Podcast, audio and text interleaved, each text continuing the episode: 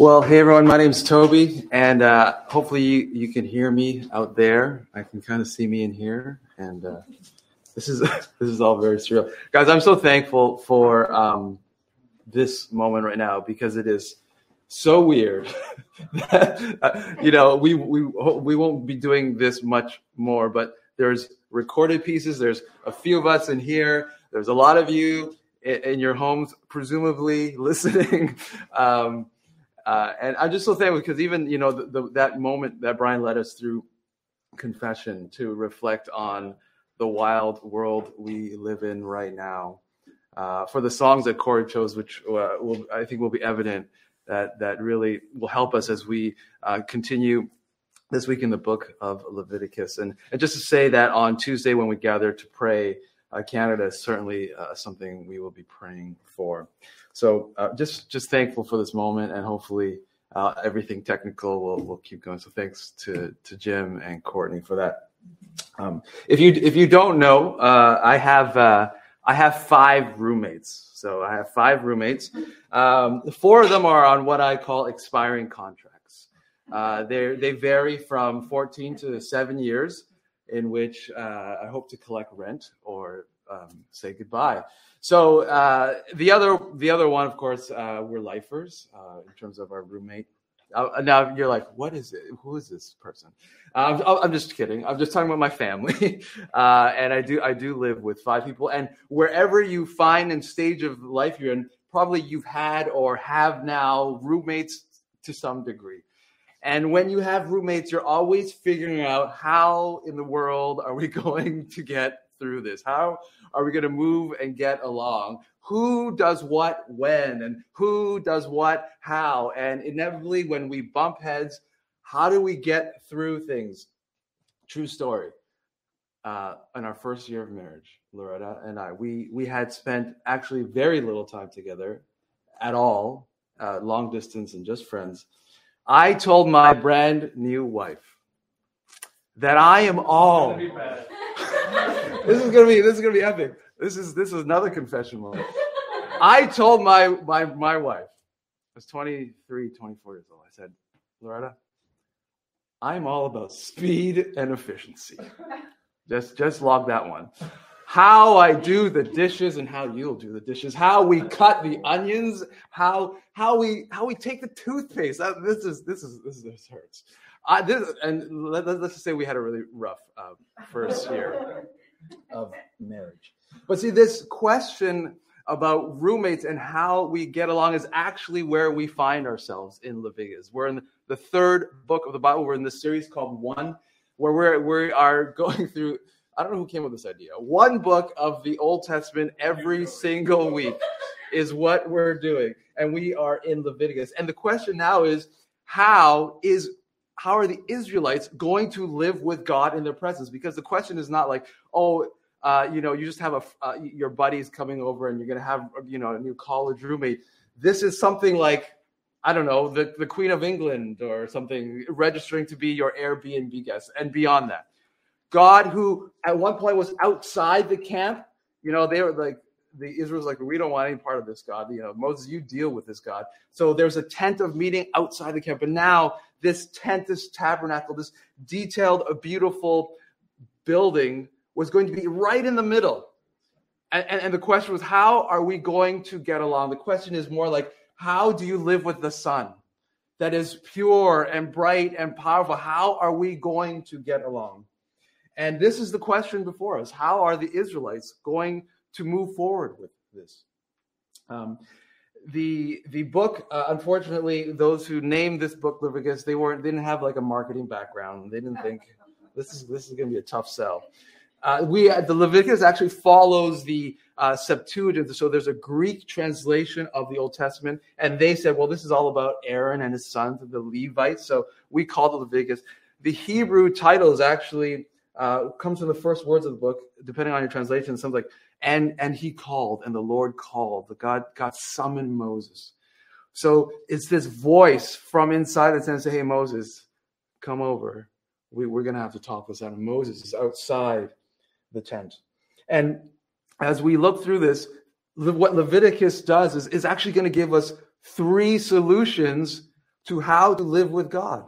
That, that's what Leviticus is going to teach us. It's going to give us three answers. How is this relationship going to work as roommates now? And I want to, we don't have fancy slides, but I, I did go home and I have um, some Duplo here. So this, this is actually going to help us as we look at the three solutions because the structure of the book is such that uh, at the front and at the back, there's going to be the first on the first layer is this this um, the, the answer is the house rules that deal with sacrifice, uh, ritual sacrifice, and ritual days. So that's uh, for, uh, chapters one to seven, and then uh, 23 to 25. The next answer we see, the second level, is are, are the priests or the mediators. We see that in chapters 8 to 10, and then 21 to 22. The next uh, answer is how do you live with this holy God? Is you need to be pure, you need to be clean, you need to be cleansed. And chapters 11 to 15, and then 18 and 20 deal with those things. And finally, right in the center, you can see there's this kind of cascading structure. Right in the middle, in chapter 16 and 17, is the Day of Atonement.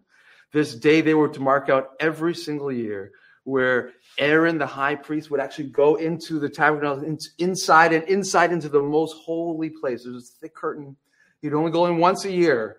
And this is this is what they were to do, the Day of Atonement. We're going to talk through the answers um, to this question: How does does does the, does the people of Israel live with God? So let's first talk about um, the house rule. So we're going to look at chapters 1 to 7, 23 to 25. If you have your Bibles, um, do do open them now. I, I I was literally driving in and you know just rehearsing and just thinking through things and and just to encourage you and make sure a physical Bible is definitely preferable. I literally left my Bible at home. This is this is Courtney's Bible. So uh, thank you, Courtney, again for uh, that grace. But uh, I'm going to read uh, from Leviticus chapter one. I'm going to read the first nine verses. We're talking about sacrifice, ritual sacrifice. It says, Then the Lord summoned Moses and spoke to him from the tent of meeting. Speak to the Israelites and tell them, When any of you brings an offering to the Lord from the livestock, you may bring your offering from herd or the flock. So, herd or flock. In this offering, if this offering is a burnt offering from the herd, he is to bring an unblemished male. He will bring it to the entrance to the tent of meeting so that he may be accepted by the Lord. He is to lay hands on the head of the burnt offering so it can be accepted on his behalf to make atonement for him. Atonement means a covering, a covering of sin.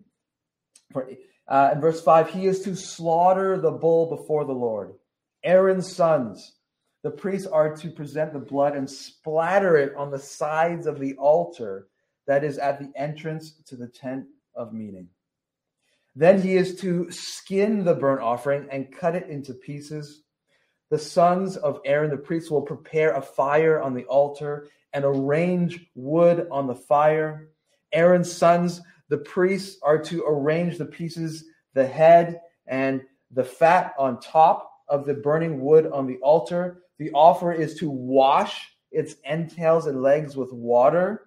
Then the priest will burn all of it on the altar as a burnt offering, a fire offering of a pleasing aroma to the Lord and you're thinking this is why in my bible plan i stopped at leviticus. This is this is you know well, the genesis is exciting and maybe we got through exodus but this is where it's like oh my gosh this is weird toby. What is this all about?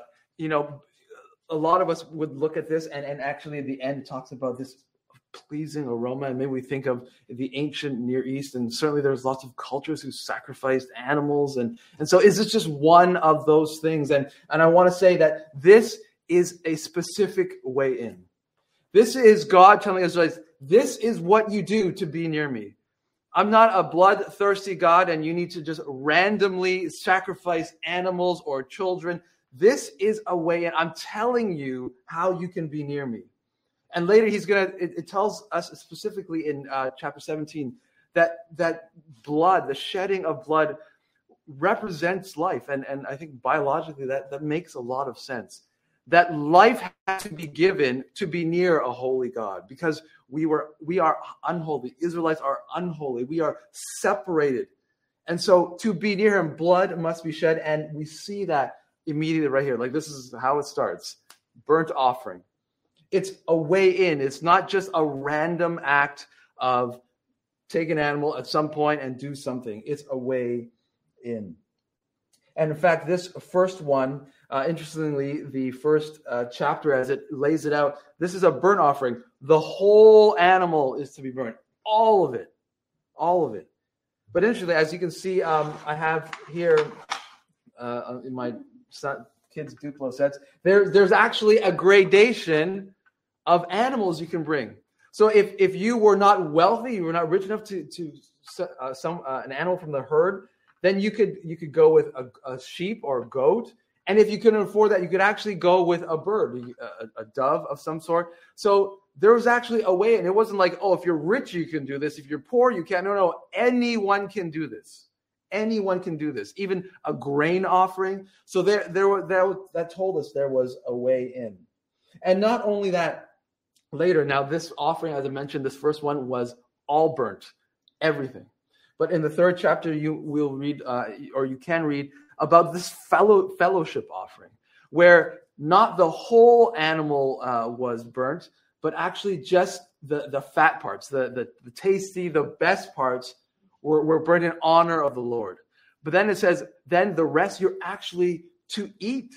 So it was a sense of we're having a meal together. We there was a, a, point where we were separate and, and we needed to sacrifice, but now we're just celebrating that we can be together of peace and fellowship. That's what chapter three is about.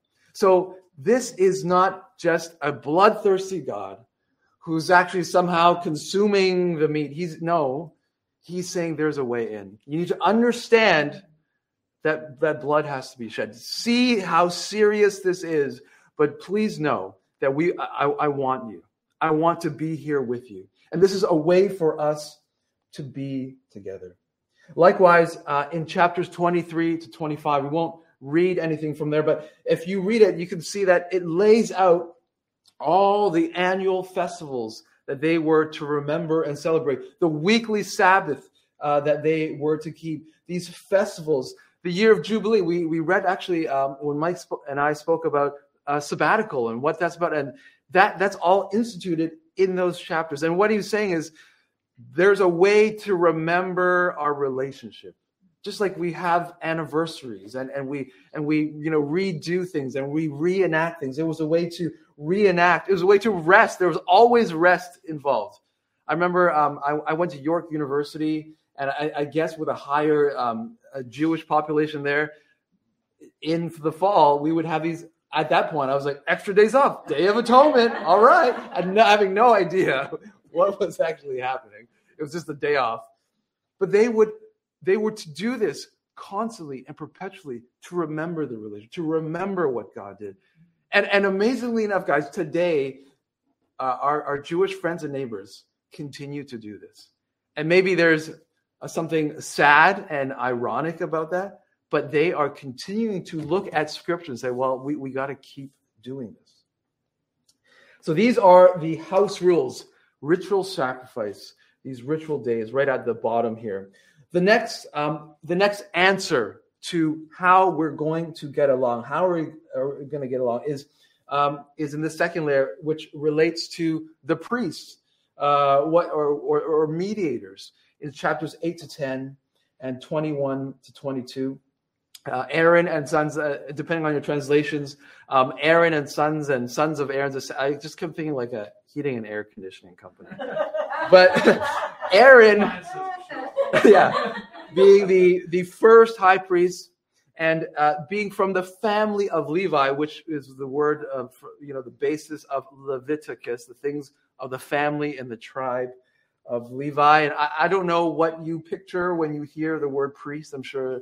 Um, there's much that might go through your mind. I mean, uh, certainly, I think, very generally speaking, even across different religions and cults and cultures, there's a sense that priests or gurus or experts they stand between the transcendent or the destination and, and the people. They, they stand to represent people to the transcendent, they stand to represent the transcendent to the people. That's what uh, ideally they are to do. And uh, interestingly enough, the word Levi in, uh, in Hebrew means to join or to attach. He's one of the sons of Leah. And they were, furthermore, in chapter 10, God says, Hey, Levites, Aaron and sons and co, your job is to teach what I command. That's your job. You need to teach this. You need to teach this. And only that, what we find out in Numbers is that actually the whole tribe, this, this one of the 12 tribes, they were actually to stand themselves as a substitute for the firstborn that God um, says are mine. So this, is this is what God says. God says, you know, out of the Passover, when I said every firstborn is mine, but I spared you because you put blood, the blood of the lamb on the doorpost, you still owe me. You still owe me your firstborn from every single tribe and family. You owe me. But he says, you know what? I'm not going to do that. I'm going to take the Levites instead. And I'm going to take the Levites to mine. And, and, and they didn't have um, any land, which is a huge concession. They could not uh, create a, a living, a sustainable living for themselves. They had to rely on God and their fellow citizens and family for a living. They were already in this calling and vocation themselves, a substitute for their own people. And there's something um, very beautiful about how God has set this up. But as Brian has already mentioned, when it comes to origin stories, um, there's been a lot of failure already. A lot of failure. Aaron, of course, is he's he is the first high priest in the line, and and it will, the, the line will follow him, Aaron. And yet, in Genesis um, 32, that moment where we read Moses has been up on the mountain, and they're getting a little nervous. They're like, uh, "This has been a little too long. I don't know." And that's when they decide, okay, okay, Aaron actually says, "Okay, bring me your gold. Let's let's let's let's melt it into this golden calf." And actually, archeo- uh, there's some archaeology that, that that has found these little little calves um, that that perhaps um, other cultures would have worshipped. Why? Because um, it was a prized animal. It was, uh, it was it could be a powerful animal, and so Aaron, in his origin story, has already failed miserably, and here he is. But there's more failure. So cha- uh, turn to chapter uh, 10 in Leviticus. So Aaron, uh, that you know, they begun to uh, these offerings that uh, that have been instituted by God through Moses. Moses tells Aaron, and then in chapter 10 of Leviticus, this is what we read: Aaron's sons Nadab and Abihu each took his own fire pan and put fire in it placed incense on it, and presented unauthorized fire before the Lord, which he had not commanded them to do. Then fire came down from the Lord and consumed them, and they died before the Lord. Moses said to Aaron, This is what the Lord has spoken. I will demonstrate my holiness to those who are near me and I will reveal my glory before all my people. And then there's this, this short line, and Aaron remained silent. Un, they, they, they flippantly, not thinking, somehow not, they, they missed that the, the chain of command and the seriousness of this tent and of the moment. They, perhaps with good intentions, we don't know. Perhaps with good intentions, but yet unauthorized came, and just like that, they died fire rain down. And, and immediately, I think what we are seeing is that as, as, um, as helpful as this establishment of the priests are through, for the people of Israel, that there is deep failure within them. They are actually very flawed people. We're going to read in the Day of Atonement when Aaron's going to going to um, go into the most holy place. He's going to slaughter a whole uh, a whole um, ram just for himself you know, a little irony there because it's like the, the calf the, that you wanted to worship. No, you're going to slaughter on your own behalf. They are completely uh, imperfect. They are people just like their fellow um, Israelites. And it is interesting to see that as we as the story progresses into as we will get into um, book of Samuel, we'll see the the the, the continued failure of the priests, uh, the the high priest at the time, his sons. Uh, decided to ha- have sex with the temple workers. You know, that's that's kind of what it descends into. And interestingly enough, the of course, when we move into the Gospels, as Jesus Himself comes on the scene, who are his his chief enemies? Who are the people who are against Jesus? It is the high priest. It is the priestly class that will say, "Hold on, who are you? What are you about?" Because we hold this office. We are descendants of Aaron, and and and Hebrews will deal with that. So as much as we see um, a, a, solution to have this mediator, this class of mediators, we see actually there's failure there, and there's longing for a better priest. Uh, third section, if we just show the camera here, the third section right here, right on top. This is this is going to be a good one. It's it's all the, the cleanliness and kosher laws that you may have some familiarity with. We see that in uh, chapters 11 to 15 and then 18 to 20. So, again, this side by side kind of structure as we build up to chapters 16 and 17. Uh, if you were curious, uh, there is an entire chapter, chapter 15, dedicated to bodily discharges. Yes, you can uh, you can meditate on that uh, today. But the whole idea of purity, of being clean before God, of, of being aware of what we eat and what we consume, and, and this instruction to the Israelites, of course, one we might uh, know well is to abstain from eating a pork or or pigs. And and actually, if you uh, read, I believe in chapter, let me find that now, um, chapter twelve sorry, not chapter 12, chapter uh, 11, there's there's a, a really uh, a division of like land animals you can eat, seafood you can eat, insects and creepy crawling things you can eat. And there's a lot of um, you know commentative thought, well, okay, maybe it relates to hygiene, uh, what you know would would not have been good for the Israelites. Maybe it related to other cultures uh, around them who perhaps worshipped these uh, animals. Uh, we, we really don't know because one explanation doesn't really seem to fit everything. What we do know uh, from all these laws related to skin disease and childbirth and intercourse and and being pure is that God was concerned with all of life. He was concerned with everything they did. And they were not to go about life casually. They were to be uh, aware again and cognizant that God, this holy uh, God that you know revealed to them at some points in this, uh, the mountain being on fire and they were terrified, now dwelled His presence in this tent, in this tabernacle within their midst, and they were not to be careless and flippant about it. But just as we see that uh, you know maybe we, we would say how what we bring in into our bodies and how we eat and how we interact really matter. There's also actually a purity in the way they would look out at the world.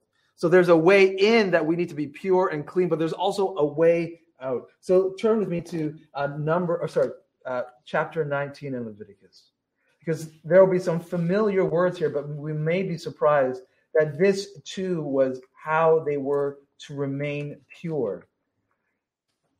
And just to note that purity wasn't sin necessarily. To give birth to a child, which was, of course, a great thing, and then to be impure was not sin, but it was to be aware that there needed to be a period of cleansing before coming uh, again. But this is, we're going to read uh, chapter 19, verses 9 to 8.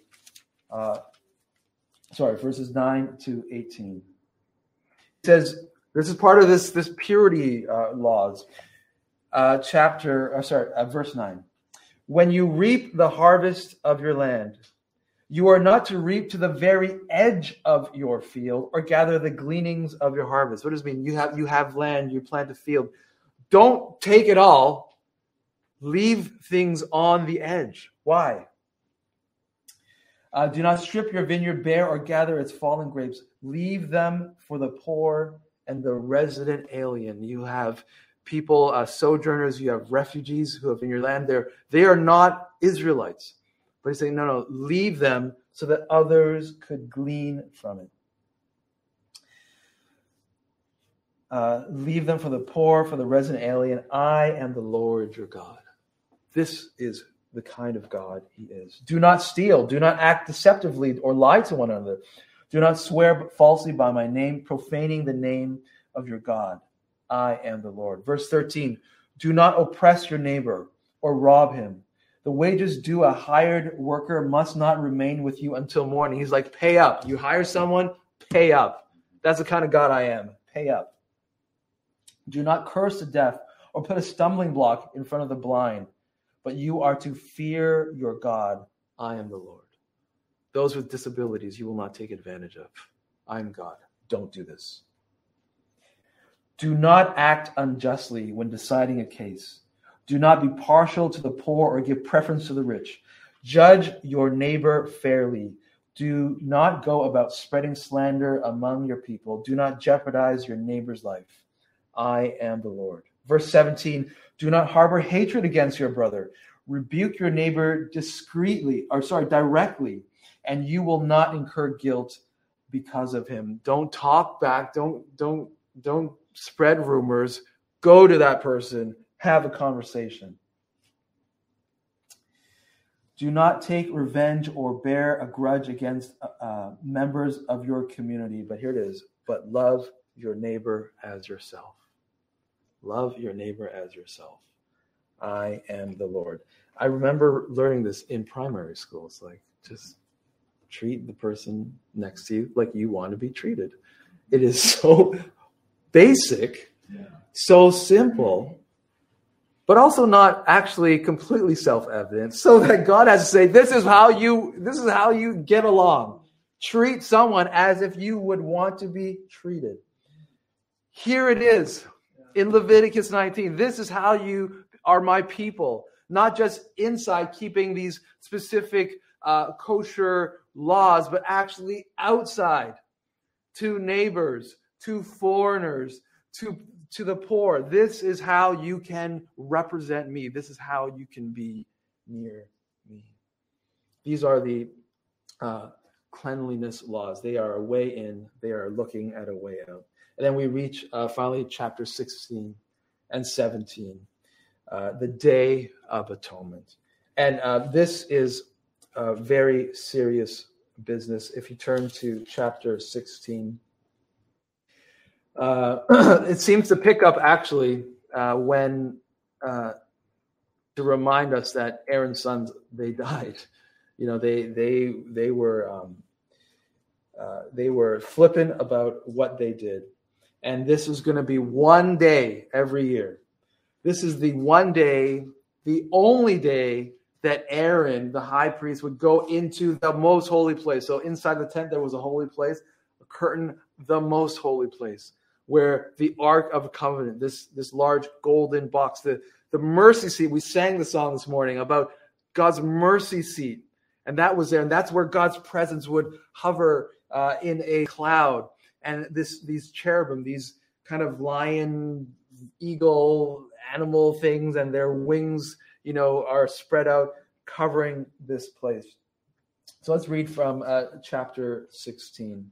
It says this The Lord spoke to Moses after the death of two of Aaron's sons when they approached the presence of the Lord and died. The Lord said to Moses, Tell your brother Aaron that he may not come whenever he wants into the holy place behind the curtain in front of the mercy seat on the ark, or else he will die, because I appear in the cloud above the mercy seat. Aaron is to enter the most holy place in this way, with a young bull for a sin offering and a ram for a burnt offering. He is to wear a holy linen tunic, and linen undergarments are to be on his body. He is to tie a linen sash around him and wrap his head with a linen turban. These are holy garments. He must bathe his body with water before he wears them. He is to take uh, from the Israelite community two male goats for a sin offering and take one ram for a burnt offering. And so, first of all, Aaron is to purify himself. A whole uh, animal would need to be slayed on his behalf, on Aaron's behalf, so that he could go in and he would be uh, taking the blood of this animal and, and splashing it against all on the inside of the holy place. And then it talks about these two goats. Probably you've heard of this term scapegoat before. And this was this picture is right here from the Day of Atonement.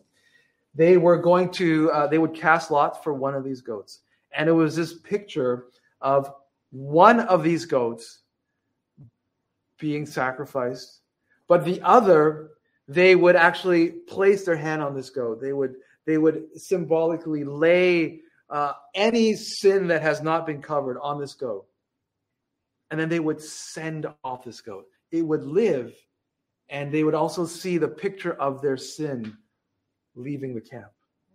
That's this. This is what scapegoat is all about. Uh, verse. Let me read from verse fifteen. He says this: When he slaughters the male goat for the people's sins offering and brings its blood inside the curtain, he will do the same with its blood as he did with the bull's blood. He's to sprinkle it against the mercy seat and in front of it.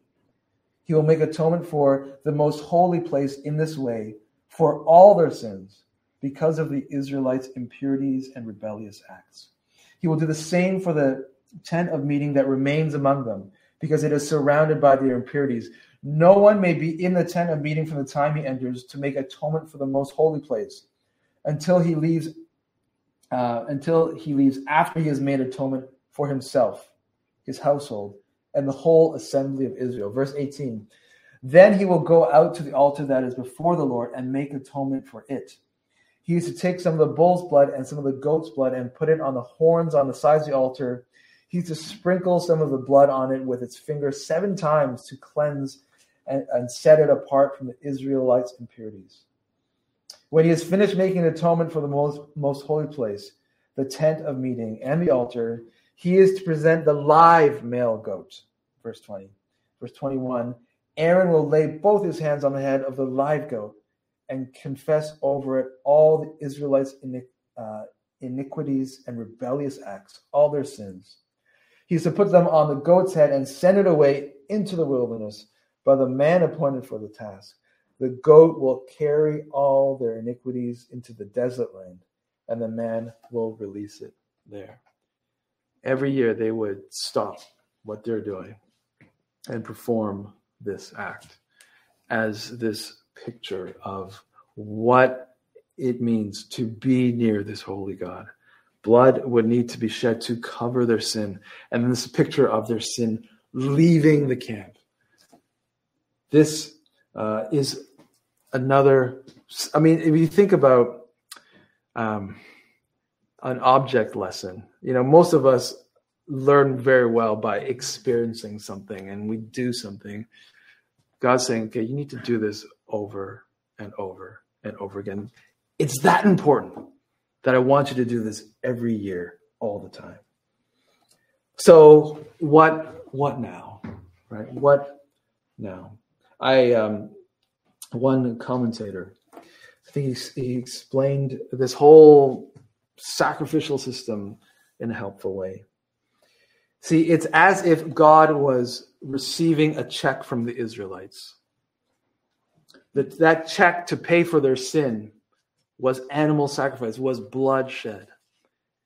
But God, over the many years, actually never cashed the check. He said, okay, I will graciously let you in, but I will not cash the check. Do you know why? Because the blood of animals and goats cannot atone for your sin. I understand I've instructed you to do this, but this will not do. I will not cash a check. It will bounce actually, because that's a goat. You're a human. That doesn't make doesn't make a lot of sense.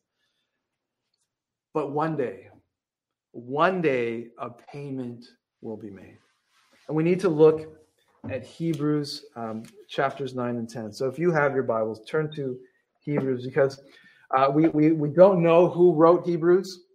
Uh, certainly, it was someone who had a lot of knowledge of um, the sacrificial system. Uh, and it certainly seemed like his audience as well uh, understood what he was talking about. And in Hebrews chapter 9, he actually looks over this uh, scene again, the um, Day of Atonement. And he's going to make a case that actually this was this was a placeholder. So look, let's read chapter 10. Um, and if you've read Hebrews and you've wondered what is this all, this this is the backstory. This is at least part of the backstory uh, we find in Leviticus. He says this, uh, chapter ten, verse one to four. Since the law has only a shadow of the good things to come, and not the reality itself of those things, it can never uh, perfect the worshippers by the same sacrifices they continually offer, offer year after year. And that's that's what they've been doing. Otherwise, wouldn't they have stopped being offered since the worshippers, purified once and for all, would no longer have any conscience of sins? But in the sacrifice, there is a reminder of sins every year. For it is impossible for the blood of bulls and goats to take away sins. That's that's what he's saying. This it's it's not it's not possible if we look back uh, towards uh, chapter 9, uh, from verse, I'm going to read from verse 11.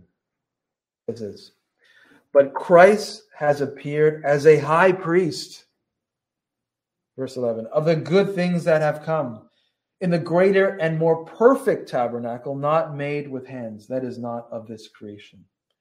He entered the most holy place once for all time not by the blood of goats and calves, but by his own blood, having obtained eternal redemption. For if the blood of goats and bulls and the ashes of a young cow sprinkled those who were defiled sanctify for the purification of the flesh, how much more will the blood of Christ, who through the eternal Spirit offered himself without blemish to God, cleanse our consciences from dead works so that we can serve the living God? Verse 15, therefore, he is the mediator of a new covenant, so that those who are called might receive the promise of the eternal inheritance. Because a death has taken place for redemption from the transgressions committed under the first covenant. Where will exists, the death of the one who made it must be established. For a will is valid only when people die, since it is never in effect while one uh, who made it is living. That is why even the first covenant was inaugurated with blood. For when every command had been proclaimed by Moses to all the people according to the law, he took the blood of calves and goats, along with water, scarlet wool, and hyssop, and sprinkled the scroll itself and all its people, saying, This is the blood of the covenant that God has ordained for you. In the same way, he sprinkled the tabernacles and all the articles of worship with blood. According to the law, almost everything is purified with blood, and without the shedding of blood, there is no forgiveness. All that was done over these years, all the symbolism of blood shed and sprinkled, Jesus himself becomes the final lamb. Jesus himself becomes both the high priest who can enter actually without sacrificing for himself because he is perfect. He enters in. And then and then what is sacrificed itself is not an animal, but he himself. Blood shed. This is this this is the culmination of all that has taken place in Leviticus. This is the way in. This is how we can be with God, the perfect high priest who gives his own life for us. This is great news. Blood was shed on your behalf, on my behalf, so that we could be near God.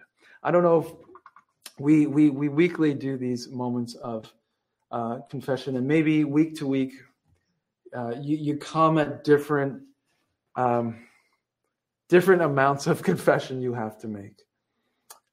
I, I for whatever reason, I I come I, I you know spending a good chunk of time reading about a lot of bloodshed. I, I I'm telling you, I come this week thinking, man, I deserve death.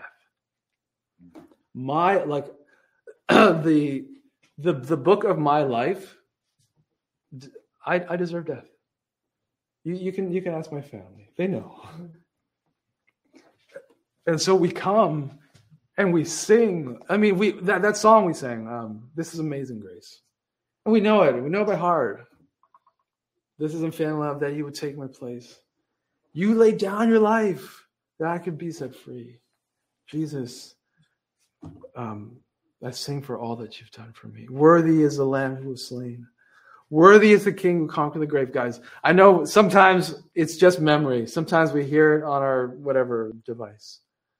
But please feel the weight of what Jesus has done. Because for thousands of years, God taught them, guys, this is a placeholder. I'm holding the check, I'm not cashing it. But one day, someone's going to pay up, and it's not you. There, there will be blood, but it's not yours. And I'm doing this for you. I'm going to send my son. He's going to be the lamb, and he's going to be, um, he's going to redeem you and bring you near me. I just want to end here with uh, three kind of what nows. I think what we looked at, first of all, is a better ground for social justice. Guys, social justice is, is we, we hear it every day in, in many different contexts. What we see here is a better ground for social justice because our, our very strange world says um, what you believe is what you believe, what I believe, what I believe. Everything is kind of relative, but also we shouldn't be racist also we should care for the poor. And it's a it's it's a little it's it's a little confusing. If it's all relative how can you tell me that i'm supposed to do this? And and what we see in this very ancient story that has been lived out is that the grounds is that there is a being and a god himself says no no do this. This is who i am. You will treat foreigners and strangers and poor just like you would yourself you will not take advantage of the blind and the dumb and the deaf and the lame. This is the way. He sets a bar, he, he lays a foundation. Guys, we have every reason to, to live out what it means to see justice in the world. We have every reason. It's also a better take on our world. It's a better take on our world because inevitably we will wrong someone or be wrong whether it's something major or from a, fender bender, where we will feel injustice. We say someone has to pay up for this scratch and for this thing, and and with our roommates and our family, we're often we're often eh, when when when the intensity comes, we are thinking blood needs to be shed. Oh man, like you, we feel it. We feel injustice, even if it's a, a, a emotional or a disagreement. When we feel wrong, we think blood needs to be shed. There needs to be a price needs to be paid. And often we pay back. And, and if you know them well, you know how to pay back. And, and this we're constantly asking for. And, and this picture is saying, no, no, no. Blood was already shed. There has been a substitution. You don't have to go out and shed blood. Jesus shed blood. So we can actually go out equipped to make peace and say, I, I don't need to take revenge or I don't need to get back or hit back or, you know, speak back because there has been a substitute. Blood has been shed. That price of conflict between you, actually, that's been paid. That's been paid up. There's, it's a better take on our world. And you know what? This is a, a call for all of us. Because the, the real um, interesting thing about all this talk about Levites and Aaron's and sons and co is that in Exodus chapter 19, this call uh, to be priests was not just for one of the 12 tribes. It wasn't. It was for all the Israelites. So in Exodus chapter 19, God is speaking. Um, let's see, where did I write this down? In uh, verses 3 to 6. Moses went up to the mountain of God, and the Lord called to him from the mountain. This is what you must say to the house of Jacob and explain to the Israelites You have seen what I did to the Egyptians and how I carried you on eagle's wings and brought you to myself. Guys, you've seen, I rescued you. You did nothing, I did everything. And I, and I, and I took you in. Now, verse 5 if you will carefully listen to me and keep my covenant, you will be my own possession out of all the peoples. All, um, although the whole earth is mine, and you will be my kingdom of priests. all of you, royal priests, all of you, mediators and representatives to the world, all of you, not just not just Aaron, all of you be a kingdom of priests, my holy nation. These are the words that are to stay uh, to say to the Israelites. And so it is no surprise. We, we studied uh, First Peter last year that First Peter would look out at now this mixed ethnic, like a Gentile Jew people gathered under Jesus, and he would say, "Now you guys, you guys are a holy priesthood. You guys now point to the high priest Jesus are mediators. You, you, you stand before you you guys you guys are priests to your neighbors. You guys are priests in Ajax and Pickering and your workplace. You stand to represent God's holiness and God's love and God's welcome. And you get to point to the high priest who is also the sacrifice, who shed his blood so that there will be no more enmity between you and me, between you and God. You don't have to find a way. You don't have to get on your knees and crawl. You don't need to find the next guru or the next spiritual thing. This is the way. Let me show you. And we've been called to be priests and mediators for our family, for our friends, for our coworkers, for our neighborhood. This is the call that we have. Now that we see, we get to we get to see the, the big picture. Moses and Aaron, they, they, they couldn't quite see. We get to see. And so I want to uh, end our time today uh, with a commission. I want to commission you from Romans chapter 12. Perhaps you are familiar with Romans chapter 12. Um, like so many things, as we fill in the backstory, we get to feel the weight of it. Let me commission you, City Gates. Paul says, he's writing to the church in Rome, therefore, brothers and sisters, brothers and sisters of City Gates, in view of the mercies of God, hopefully you have a view of the mercies of God, I urge you to present your bodies as a living sacrifice.